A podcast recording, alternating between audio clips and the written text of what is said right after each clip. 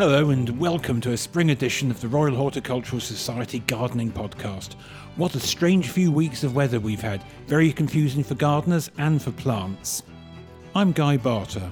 Despite the changeable weather, the longer days and glimpses of bud and blossom, it can't help but fill garden lovers with excitement.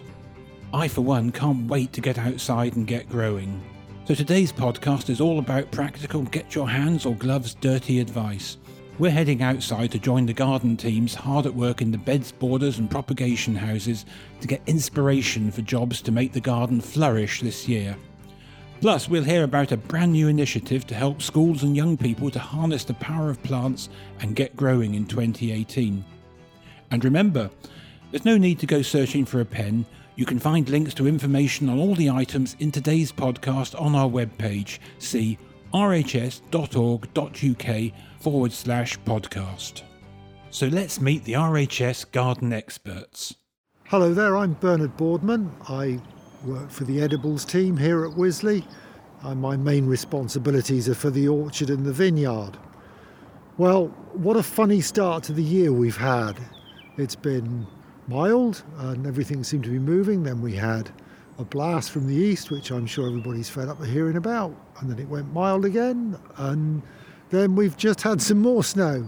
So we've been trying to plant trees, but we haven't quite finished planting our bare rooted trees. It's it's not panic stations yet. Uh, we're still we're midway through March, heading for April. And traditionally, of course, a lot of garden work went on round Easter time because that's when the workers had their time off. So there's no reason uh, to get worried just yet because this cold weather has delayed things, and our pears, which were well on the move, have suddenly put the brakes on again. I'm sure a few warm days and they'll pick up, and I expect some people have got flowers on their pears in sort of more sheltered spots but ours are heading in the right direction. On the gardening front, the actual practical stuff, get the bare rooted plants in as soon as you can, but there's no need to panic yet. The ground's still pretty cold, so if you just be aware of these frosty mornings and maybe delay dashing out there as soon as you've had your breakfast. Just let the ground warm up a little bit. Or, or if you know on Friday that you're going to be gardening on Saturday, cover the soil up Friday evening before you have to set to. And it just, you know, if you can get your hands on some straw, that's great. A couple of layers of fleece, an old sack, it's great. You can cover the ground over and then you can get going straight away. So um, there's planting to do if you haven't uh, thinned out some of the older spurs on train trees, you've still got plenty of time to do that. The seed companies are still taking orders and we'll be happy to receive your money if you want to buy vegetable seeds and um, any other um, interesting um, thing, plants that you have your eye on. Uh, the nurseries would be only too willing to sell you trees. We've got some um, hedging plants coming. Um, I hope by the end of this week we decided fairly late on that we were going to plant a mixed hedge um, out in part part of the orchard, and uh, those hedging plants are coming, and it'll be fine. We'll get those um, put in fairly swiftly, and they can move away with the spring. I mean, the birds think it's spring. You can probably hear the odd one twittering away in the background. My name is Sam Gallivan, and I'm the team leader of the nursery and propagation team at Wisley. At the moment, we are stood up in the glass houses where we produce plants uh, for the garden. At the moment, up in propagation, we're starting to do a lot more seed sowing now. So we're looking at sowing some of the early veg, so leeks, onions. We are also producing a cauliflower trial for the trials field here at Wisley. So we've just sown those and they're just starting to pop their heads up this week. So we'll be pricking those out next week. And also, we will be looking at stocking up on some of the tender perennials that we propagated last year. We've got them through the winter in one of our heated glass houses. To say we were quiet during the winter months, uh, we weren't really actually. For this year, what we have been producing, we've been potting about 24,000 heathers for the new heather garden down in our Howards Field where the heather collection is. It's having a total redesign. The new team leader down there, Mark Tewson, they've, they've put a design together. We had a propagator who propagated them for us because we just don't quite have enough room for 24,000. And we have potted them all up. So they've come in as plugs and we've potted them into a one litre to be planted out this year we will be in the next couple of weeks uh, sowing aubergines because we have a, a, large aubergine trial this year. And also, we have a very large marigold trial as well this year. 145 entries, give or take, and they are going to be the people's choice this year down on the trials field. So, all those sorts of things that you would do for your back garden, we're just doing it on a larger scale. My name is Dr. Hayley Jones, and I'm an entomologist at the RHS. There's a few things you can think about quite early in the season to try and uh, minimise the amount of pests you have. Before you start sowing any seedlings or anything like that, it's really important to clean your glasshouse thoroughly. So you can use a kind of a garden disinfectant to clean all the hard surfaces and make sure you've really swept out any plant debris or anything like that that could be harbouring pests. Then starting to think about the coming season, one of the things that's good to think about early on is whether you can encourage any natural predators and parasites in your garden, like hedgehogs and birds. These can be encouraged by, for hedgehogs, it's cutting a little gateway in your fence to try and link up your garden with the surrounding gardens because hedgehogs need quite a big territory. For the birds, you can think about putting food out for them. It's best if you can put food out all year round to really encourage them in your garden and in the winter when they need it most, but it's never too late to start. You could even think about putting some bedding material out of them, such as short lengths of hair off of your hairbrush or pet fur, as long as your pet hasn't been treated with flea treatments. Another great option for natural pest control is things like frogs. And the best thing you can do to encourage frogs and a lot of wildlife really in your garden is install a pond. This doesn't have to be very big, it could be as small as a, a washing up tub sunk into the ground. The bigger the better. You don't want any fish in this pond if it's for wildlife because they'll eat the frog spawn and stop them establishing there. But yeah, a pond is really a great option. The big thing you should really be doing to plan for the coming season is to think about what control options you're going to use in the season ahead. In agriculture, we have the technique that's called integrated pest management, and that's more and more being applied to horticulture and to home gardens as well. And what this means is rather than relying on one reactive measure, for example, seeing slugs and putting down slug pellets, you instead plan ahead and you think about how you can combine multiple control measures so that you're not so reliant on pesticides. So, in the case of slugs, this is going to be planning when and where you're going to sow your seedlings. Could you protect them with a cloche or with a mulch? And then, once the weather is warm enough, could you use a biological control? For slugs, it's the nematode product. Many biological control options aren't even compatible with pesticides because they're living creatures that may be killed by pesticides.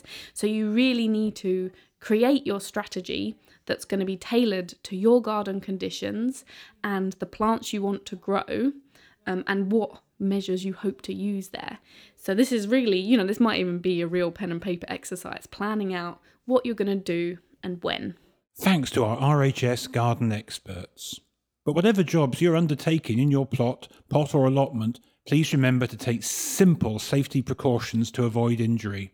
Make sure a scratch or prick from a rose thorn doesn't turn into something far more serious.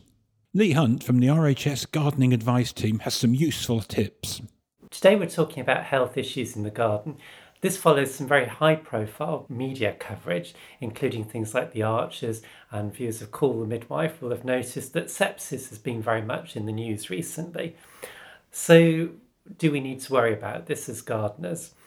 The overall message is it's really just being aware and being cautious in the garden, as well as things like sepsis, just things like tools, um, whether you're cutting with shears and secateurs, can be dangerous in their own right. So this is just like the added layer of things to be aware of. With sepsis, it can be things like infected cuts, and then that might result in initially things like high temperatures, um, high heart rate, fast breathing, and eventually confusion and disorientation. So the symptoms are not that distinctive, um, and it's just to be aware that if you have been out in the garden and perhaps cut yourself, that to watch out for those sort of things which could be confused with a cold. If you are at all concerned, thing to do really is to go and see your GP, or if it's more serious, pop into A&E and find out for sure. While sepsis has been the main thing in the news, uh, there's lots of other things that perhaps are also common threats in the garden. Tetanus or lockjaw is one of the ones that we tend to get a jab for, uh, and that's readily available from the doctor, sometimes with boosters every sort of decade or so. Weil's disease is another one, which sounds like something we shouldn't encounter, but rat urine is a major carrier of that. And sometimes we find rats make their home in things like compost heaps. So turning regularly and trying to make it less hospitable by, in some cases, putting netting in at the bottom, such as chicken wire doubled over, will help discourage, if not completely prevent, and as does regular turning. Overall, then, all we're looking about is being aware it is about if you've got open cuts, make sure that they are covered up or plastered. Wear your gloves. Make sure you've got a good stout pair of boots because we don't want anything like rusty tools going through your foot accidentally. Also, for things like sunburn, long sleeves are great. The other thing that we haven't mentioned, of course, is that some plants are irritants. So, by wearing these things standardly um, for gardening, it'll also protect against irritant plants as well lots of things to get worried and het up about. I think the good news is that most people do very well to get out in the garden and enjoy the benefits. It's not about worrying about the death trap that you're about to step into. But with these few extra steps, we can just protect us from these rare occasions where we are exposed to more harm. Lee Hunt, rounding up today's spring seasonal advice. As we mentioned before, there's links to more information on our podcast page on the RHS website. There you can also find links to events and activities for you to enjoy in coming weeks, including the delicious, unmissable Lindt Golden Bunny Hunt, which is back at all four RHS gardens this Easter. Hop through the garden on the trail of the Lindt Golden Bunny, following the clues to lead you to a delicious treat. What's more, it's free with normal garden entry and there's lots more activities for children to enjoy during the school holidays. Now, an exciting new initiative has just been launched to encourage and support the next generation of gardeners. I Can Grow is a brand new RHS scheme to encourage young people to harness the power of plants in varied and exciting ways in projects around the country, and our experts and resources are here to support them. We met up with the appropriately named Fuchsia Wilkins to learn more. It's the 10th anniversary year of the campaign for school gardening this year. We have launched a new project which is called I Can Grow. I Can Grow is a project that's designed to empower young people and allow them to create a campaign using the power of plants to shout about environmental and social issues that they feel really strongly about. So we're asking them to sign up for a free inspiration pack which will give them lots of information about four different themes, which we're asking them to focus on and get behind as special causes. And those themes are gardening for wildlife, gardening for well-being, gardening in a changing climate, and growing the food that's on your plate. We're really excited at the moment because our School Gardeners of the Year awards are open for entries. It's a competition that we've been running for quite a few years now and is always very popular. There are three categories for nominees. We're looking for Young School Gardeners of the Year. That can be um, pupils aged 5 to 16 who are inspirational gardeners and inspire others to grow. We're looking for School Gardening Champions, so that could be an educator who really gets young people into gardening. And we're also looking for exceptional school gardening teams. Uh, last year's winner of Young School Gardener of the Year was 10 year old Fraser White from Dairsie Primary School in Fife. He used to find school a really difficult place to be and he suffered from anger issues. But he found an outlet in the garden and it helped him to control his temper and to make friends and to teach others how to grow. And he, he got a lot of confidence from that. So he was a very worthy winner. The deadline for nominations is Wednesday, the 25th of April. And prizes include National Gardening gift vouchers, tools and seeds for your school, Gabriel Ash uh, luxury greenhouses and cold frames, and all winners receive a visit from TV gardener presenter um, Frances Tophill as well to do a day of gardening in, in their school. Some very exciting opportunities for budding young gardeners. We'll be bringing you updates on the awards and visiting some of the projects being undertaken in I Can Grow in future podcasts. Well, that's almost all we have time for in this edition of the RHS Gardening Podcast. But before we go, here's the last in the current series of botanist James Armitage's series of plant encounters, over the last year, he's been bringing us portraits of some of the more unusual plants in Wisley's collections and revealing their weird and wonderful stories. When it comes to horticultural superstars, they don't come any bigger or more brilliant than Edward Augustus Bowles. Born in 1865 at the height of the Victorian era, Bowles, or Gussie as he was known to his friends, drew his first breath in the family home where he was to spend the rest of his days, Myddelton House in Enfield, Middlesex. Here he developed one of the finest gardens in the country and devoted much of the rest of his time to painting, contributing to the social good, and writing. His three most famous books, My Garden in Spring, My Garden in Summer, and My Garden in Autumn and Winter, are classics of gardening literature. An aspect of his personality that comes through very clearly in his written works is his love of the bizarre, and this enthusiasm had its supreme expression in an area of his garden known as the Lunatic Asylum. Here he grew all the freaks and weirdos of the plant world, the mutants and anomalies, with parts missing or hideously developed almost beyond recognition. Among these, there exists an unacknowledged champion, the incomparably strange corkscrew hazel, Corylus avellana contorta. The history of this ornamental monstrosity, which was the first plant Bowles had sectioned in his asylum, is variously reported. The story usually involves an ecclesiastical gentleman, strong drink, a bicycle, and a close encounter with a hedgerow. However, for a true version of events, the most reliable source is probably Bowles himself, who states that the plant was found by Lord Ducie in a hedgerow near Tortworth. This would probably be Henry John Reynolds Moreton, 3rd Earl of Ducie, Liberal politician and keen plantsman, who created a fine house and garden at Tortworth Court in South Gloucestershire.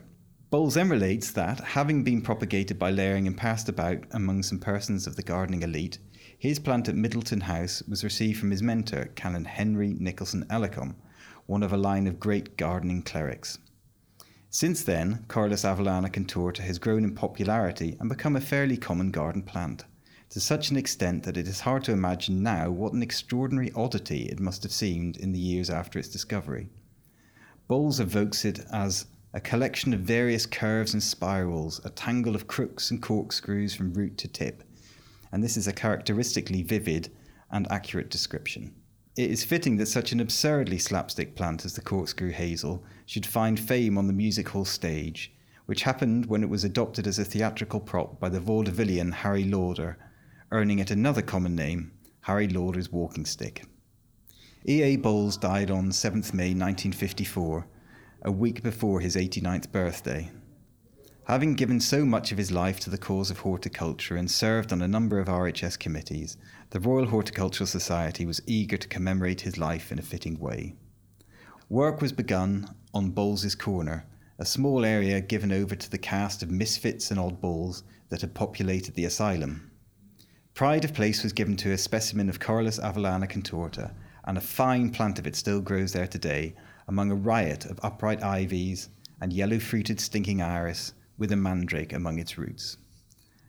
Bowles was not the only person connected with the story of the corkscrew hazel to make a ripe old age. Its discoverer, Henry Reynolds Moreton, died in 1921, aged 94, while Canon Ellacombe went the way of all flesh on 7th February 1916, 11 days shy of his 95th birthday. James Armitage. You can listen to the other plants encountered in his series, plus see illustrations, photos, and find more information on our podcast page at rhs.org.uk forward slash podcast. Well, that's all for today. We'll be back in a fortnight. Till then, from me, Guy Barter, and all the podcast team, goodbye and may the sun smile on you.